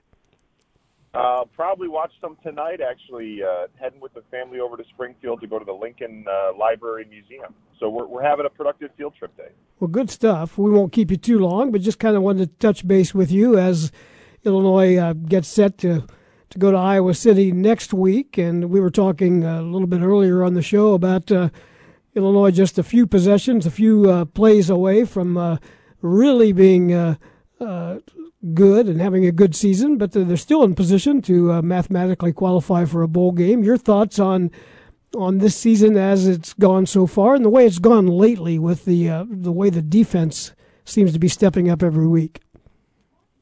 Yeah, I mean, I think obviously the last you know three four weeks have been really encouraging, and, and we saw flashes of it in, in a lot of the Big Ten competition. I mean, Illinois has been right there, as you alluded to, in a lot of the games. Um, so obviously, you know, really exciting. You know, what was it? You know, two times we've beaten ranked teams on the road in the same year, and, and the last time we did that, Illinois won the Big Ten. So I think it tells you that there, there's something special here, and I, I think it's great to have it, you know, in year one. You know, just some proof of concept for Coach Bielema, for the staff, um, and for the guys on the team. And all these guys came back. A lot of guys came back to have an experience like this. So I think the bye week comes at a good time. Then you really just have a two-game season at Iowa, another ranked opponent on the road, and then you got Northwestern, the rivalry game at home. So you touched on it too. The defense has been fantastic, and the offense has been opportunistic um, and efficient, especially the past couple weeks. But but obviously, would like to see more production from the offense, and then the defense just has to be able to sustain it. But uh, should be a great final stretch of the season here. Coaches and fans always like to look ahead. Maybe the fans uh, in a different way than the coaches do. But your thoughts on the Illinois offensive line, the way it's played this year, and the way it might stack up for next year? Yeah, I mean, I think the offensive line has, has kind of done what they do. You know, I think we saw early in the season when they were forced out into some game scripts where they had to pass more, and they were still trying to figure out the lineup. You know, who plays where. Um, you know, rotating a lot of guys to the interior there. I, I think the offensive line has really kind of come into their own the past month or so, um, and really established themselves in the running game. And you've seen that's the, that's the recipe for success. If they can get out early, you know, be able to, to run the ball consistently, and then that opens up things in the passing game. But obviously, you're going to lose a lot next year. You know, losing Palczewski, losing Doug Kramer, losing Vederian Lowe, you know, losing Jack Badovinac, who's done a nice job of solidifying that left guard spot. But Julian Pearl has done a nice job. You still have Alex Pihlstrom, who's rotated in quite a bit. Um, but then they got to have these guys develop kind of in the background, and I think that's something that um, you know we saw Zachary Barlow play a little bit against Penn State. Josh Kreutz has played a little bit um, in some of those jumbo packages. But that that's what you got to do. You got to develop offensive linemen, and I'm certain also they're going to be active in the transfer portal um, with respect to that position as well. So you know, I think these guys have really come on. You know, I've seen the offensive line I anticipated seeing this season the past three or four weeks, and you know, really look forward to them playing a couple physical games um, in divisional battles here the last two weeks. How difficult do you think it's going to be to find a quarterback, or do you think that the, the, is this a main priority, or do you think they'll try to go with see how Leary looks and see if Sitkowski comes back? Yeah, I think it's. I'm, I would assume it's going to be a combination of both, right? I mean, I think you know, obviously Art Sitkowski showed some nice things this year. And, you know, we find out once he got once he broke his arm against Penn State that he'd been working through a shoulder injury. So, um, you know, he's obviously going to have to recuperate from that. But my guess is they're going to bring in competition. I mean, they're going to bring in competition, you know, across the board. You know, from be it from high school recruits who they're not finished adding, you know, or transfer guys, and that's just kind of what college football is right now. So um, I would expect them to, to bring in some competition there. But yeah, I mean, you got to you want to have somebody who solidifies the quarterback position, who's going to be able to start there hopefully for a couple of years, um, really just to kind of you know get that piece solved, and then uh, and then that helps to kind of open up a lot of other things with respect to the offense. I'm going to make a statement, and then you can uh, respond to it. But the thing that impressed me the most in the beginning was the fact that uh, the coach was able, to Bielema and his staff were able to bring back all these seniors and all these players who could have gone elsewhere, who could have been probably were many of them would have been done with their uh, play uh, under Lovie Smith. Now, at the end of the season, last year, Lovie's team, I saw at the very end of the season, and there were players missing due to COVID or whatever. Against Penn State, they gave up 56, and I remember when Zook let the team kind of get away from him at the end, and they went to Minnesota and just got routed. It seems to me that right now, uh, Bielema's got the team playing. The, they're they're the healthiest, and I think they're playing the the best with the most energy that that they played all season. I I think this really speaks well for him and the staff. Your comments on that?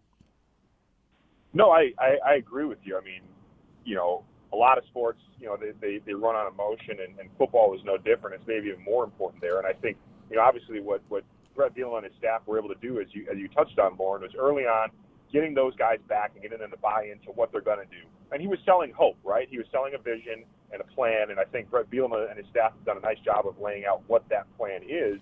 But then, you know, again, once you start to have some success, and, you know, we talk about adversity all the time. Bielema talks about it. You know, every coach talks about it. And Illinois went through adversity this year, but they bounced back and they were able to do it on the field. And once you kind of get that buy-in and it starts manifesting itself in actual on-field occurrences, like beating a top 10 team on the road in front of 105,000 people, well, then you got those guys who've already kind of bought in. But then you have some other people maybe are on the fence. Well, then and then the young guys are bought in, and then you're able to use that for recruiting. And just kind of really, it becomes a healthy cycle. Whereas kind of what you talked about, when things certain you know tend to spiral sometimes, that just feeds upon itself, and it becomes an exponentially more difficult problem. But I, I think the team is absolutely playing hard. They're bought into you know the tough physical style of play that this entire coaching staff is trying to get them to play. And again, it is a reflection of what Illinois fans want to see in their football team. They want to see a team that plays defense. They want to see a team that runs the ball. That is the recipe for success, in particular in the Big Ten West. And it's nice to see it happening right now. Are there areas to improve? Absolutely. But I think, again, in year one, to have this kind of stuff happen, it's important. I mean, heck, we didn't really start to see results under Zook until year three, and it all happened at once. And then all of a sudden, we're beating ranked teams, and you know we're going to the Rose Bowl. But you know, this is something that they will use and be able to harken back on in the off season once we get there of saying, hey, this this is the style of football that we want to play and that we're capable of playing here at Illinois. Well, here's the reason I brought that whole subject up. I am really getting tired of getting to the final game of the season against Northwestern and seeing them play with great energy and Illinois yep. play with questionable energy because it's the end of the season and Northwestern seems to still want it. And I, would like to see Illinois turn that around this this year. And I'm not looking past Iowa, but boy, that Northwestern uh, game has just been a, a sour note for me for a long time. You and me both, Loren. You and me both. Yeah, I'm I'm with you. I think you know, and, and that is something that I, I have an awful lot of confidence. I they this team will come out and play obviously next week against Iowa, and then you know I feel good about that Northwestern game in terms of their attitude and approach to the game because you know I, I agree. I mean, you know, my my hypothesis for a long time was if Illinois was a team that was you know decent at all, that had come that Northwestern game, you know Illinois was going to win. And then that thing has been blown up several times in the last six or seven years. And what it comes down to is Northwestern has had our number, and they have been more ready to play in that game than Illinois has. 2019 was a perfect example. Northwestern basically ran the triple option against us and, and controlled it and won.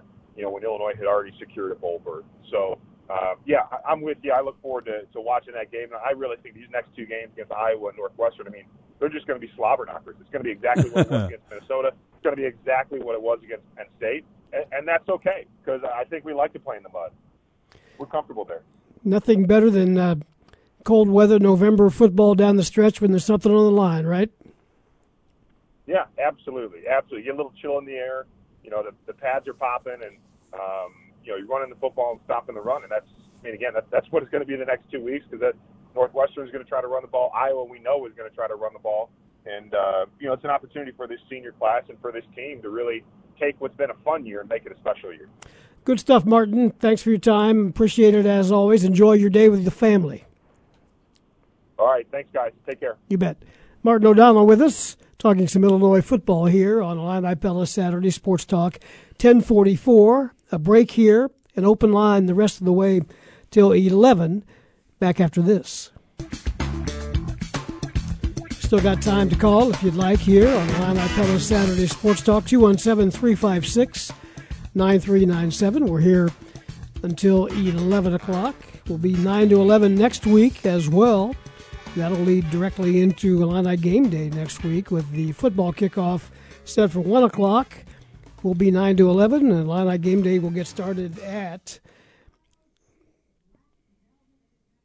I lost my train of thought. After 11 o'clock. I had three things going here at one time in my ear, and I got a little confused, if you know what I mean. But uh, so basically, a four-hour pregame show coming up next week from Iowa City. That's where I'll be. You'll be here, and uh, a lot going on.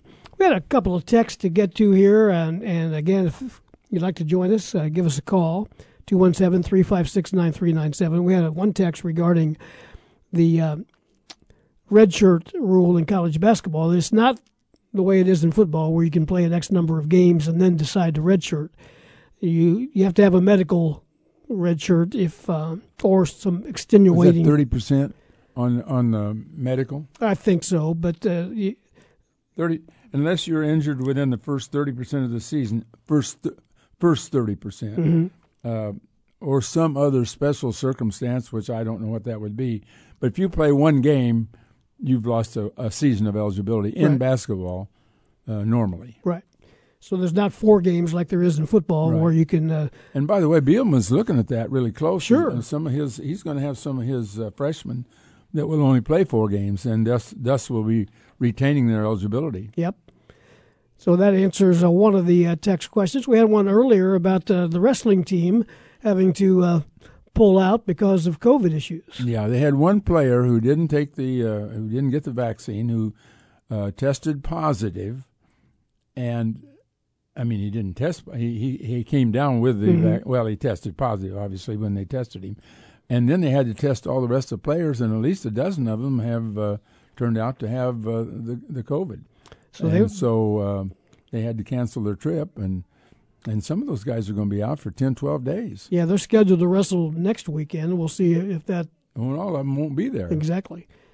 And another one uh, about. Uh, By the way, they only had one player on the wrestling team who didn't get the vaccine. Mm-hmm. And that's where it came from. Right. Another uh, text about uh, Purdue basketball. We talked about uh, Williams coming off the bench. Yeah, and, and, and Jim Rosso walked in. He saw Purdue play last night. He said, "I want to tell you," he said, "they are really good." and uh, they've got Zach Edey is apparently really improved. Mm-hmm. The big seven foot four. Yeah, that's big. If you're putting Williams on the inches, bench, that's four inches taller than Kofi. That is improvement. If you're putting a guy like Williams on the bench, you're coming off the bench. Well, that's that's incredible because some people. Well, he was a second team All Big Ten player last year, right? And I saw an actual list of, of preseason All Americans where he was on, on a 10 man list. And they, nobody paid attention to the fact that he isn't even going to start. Right. High school playoffs continue today in football. The uh, quarterfinals in 1A, Arcola taking on Central A&M.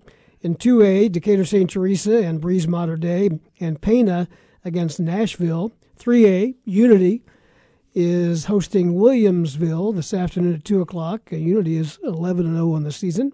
And so is Mahomet Seymour in Class 5A, taking on Morton, playing on the road today. Yeah, and Mahomet Seymour having a great undefeated, undefeated season, and this is the best team they've had in a while, isn't it? It is. Yeah. And the St. Thomas More uh, volleyball team getting underway, maybe just underway over in Normal in the state championship match there in 1A mm-hmm. of high school girls volleyball. The Big Ten football schedule today Rutgers at Indiana, Michigan at Penn State. Michigan a slight favorite in that ball game. You think they win up there? I'm going to watch it. I, I think that Michigan will win, but I, uh, you know, I again that's a pick 'em game for me. I, I don't see where the team has any great advantages. Somehow I think that Michigan. I, Michigan should have beaten Michigan State based on the way the game was played, but it, as it turned out, Michigan State had the ability to rally and win. But I think Michigan's pretty good. Northwestern is at Wisconsin. Wisconsin back in the top 25 Mhm. after falling out early. They're six and three all of a sudden. Yeah, it looks like they're going to be the team in the West for for when this thing is finally decided. Yeah, you've got Wisconsin, Minnesota, Purdue, and Iowa all at four and two. And Purdue probably loses today. So does probably Minnesota. Well, yeah, if Minnesota beats Iowa, then we'll take another look at it. Exactly. and we were, you know, Minnesota was riding high last week until, until Illinois showed up. I know. They were looking at that schedule, saying, "Well, you know, if we can go out to Iowa City and get a win, they maybe not have, been I'm- looking at I Illinois." forget, was it nine or ten consecutive possessions? Illinois stopped them, scoreless. Yeah. I mean, Well, that was a as uh, as our friend out in Iowa City, Scott Dochterman said, they, they played kickball there for a while. well, I think Illinois got real conservative uh, with that fourteen and nothing lead. But when you're shutting somebody out, there's I guess there's a reason for that. They had two scoring possessions and right off the Two bat. great marches. Yep. Those are those Time eating marches. Yeah, and they passed and they and they ran and they just then they had seven consecutive punts. Then they had the victory formation. That's right. They had the victory formation. I think about at the end of the second quarter. well, they, got the ball back there at the end and, and went into the victory formation. That counts as a possession. So that, that ended the streak of seven straight punts, I guess. but uh, that, they, it's like golf. They don't ask you how, right? It's, Oh, it's no, how that- many. That's a, that's a really great win, and you know, coming behind, you know, although Rutgers had to be in the middle there, but and and the Rutgers performance wasn't as good, surely, but at least defensively they've got a run of, of holding teams to 24 or less, and maybe they can do that again against Iowa this coming uh, next Saturday. I mean, Iowa's not a great offensive team, but you know, so much so often turnovers, and and Scott Dochterman pointed this out. Per, Iowa fumbled three times inside their own 20 yard line. You can't do that and win. You can't, no matter who you're playing. Who do you like in the uh, Ohio State Purdue game? well, I'm always interested in what Brohm comes up with. Well, no kidding. He's, he's a he's a fantastic uh, passing coach. I think. I mean, that's why he they pulled some great. You know, they scored 49 points against Ohio State a few years ago. How many years ago was that, Steve? Two or three? Well, yeah, it was at Purdue. I, I remember that, and Ohio State was in the top two or three in the country. Yeah, yeah. If I mean, not they're- number they're just they they explode on you, and they just ruined Michigan State. I still say that play that they the, the, the touchdown play in the first half was was the greatest play I ever saw, where they had a double reverse pass back to a guy who had an entire line lined up in front of him again on the left sideline. It was a, I mean, it was, it was a fifty yard touchdown play that there was nothing they could do about it. That's like drawing one up in the in the It in the sand. perfect. There, here's what we're going to do. Yep. In this game of uh, touch football or flag football or whatever. I'd have that play in my in my yeah, every week. Just, just try it once because it work. It might work. Well, you can bet they'll have. I don't know if they'll have that exact play, but they'll have some like it uh, if they're going to do any good well, in the Columbus. thing about it is, and, and Michigan State came back and tied the ball game. Right. And so they go in the second in the second half. It's a toss up game, and they just kept throwing passes and completing them. What they have? Three hundred and fifty six yards passing. I forget the number. Right. I think that was it. Ohio State's uh, about a twenty point favorite in that. Uh, That can't be. They couldn't. They didn't surely didn't pass for three fifty six, did they? That why is that number sticking in my head? who's that? Purdue in, in that last week. I don't know. You look at the stats uh, a little closer than I did in that game, at least. Let's uh, sneak in one more call here and uh, say hey to Pete. Go ahead, Pete. Hi, good morning. Um, sorry I tuned in late. You probably already discussed this, but um, seems we've been getting teased with how good Austin Hutcherson is for a long time. Then we saw him in one game and thought, wow. Uh, anybody have any concrete news on him? Yeah, I think that uh, he's close. Uh, he's starting to work out, and uh, I think that he'll be back very soon. I think maybe even he'd be available for Marquette. I think, but again, I don't have that officially, but I know that he uh, there he's he's involved in working out with the team, which means he's he's getting close to coming back. Oh, that's great. I Hope he can stay healthy for a while. Love to see what he can really do. Yeah, he's going to have to stay healthy if he's going to play on this team because they're moving Oh, fast guess without so. him. they look pretty deep. I'll say. Yeah, it's going to be fun to watch this year. Well, thanks a lot, guys. I really Mm-hmm. enjoyed the show. Yep, thanks for the call, Pete. We appreciate it. We need to take one final break. We'll do that and be back with some final words after this. We've got a couple of minutes before 11 o'clock as we wrap up this edition of Illini Pella Saturday Sports Talk. You played the golf this week? I did, actually. no. You no. didn't? It was a pretty good week Yeah, for a well, while. a, a week ago I played, but, Did you? but I just at one time. Nothing like November golf if you can get it in. I understand. You know, I think I've got six rounds so There's far. nothing like sitting on the couch and thinking about it. well, whatever it takes. But uh, you, you still might have next week. Uh, this, I heard there's some more, some more. uh, We get a little more 60-ish. warm weather, huh? yeah, maybe. So, which game you going to watch? Uh, Well, you're going to watch the 11 o'clock game Well, first because that's on Michigan first. and Penn State right now. Yeah, and then uh, Illinois basketball will practice uh, and hit the road on Sunday for that uh, Monday game at Marquette. That gets underway at six o'clock Monday night, and I'm looking forward to the first road test to see how they come out in that.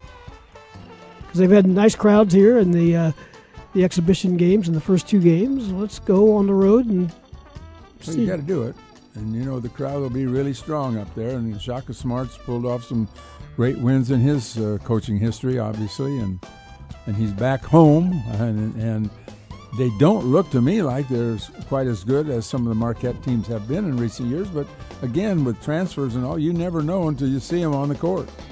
Good news about the Marquette game is the next game you have Kofi. That's right. Cincinnati, look out. That'll be Cincinnati in Kansas City. That's going to take care of our show. Thanks to Ed Bond for helping us out.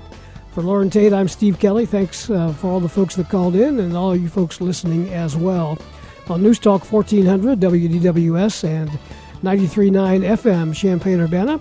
Have a good weekend, everybody.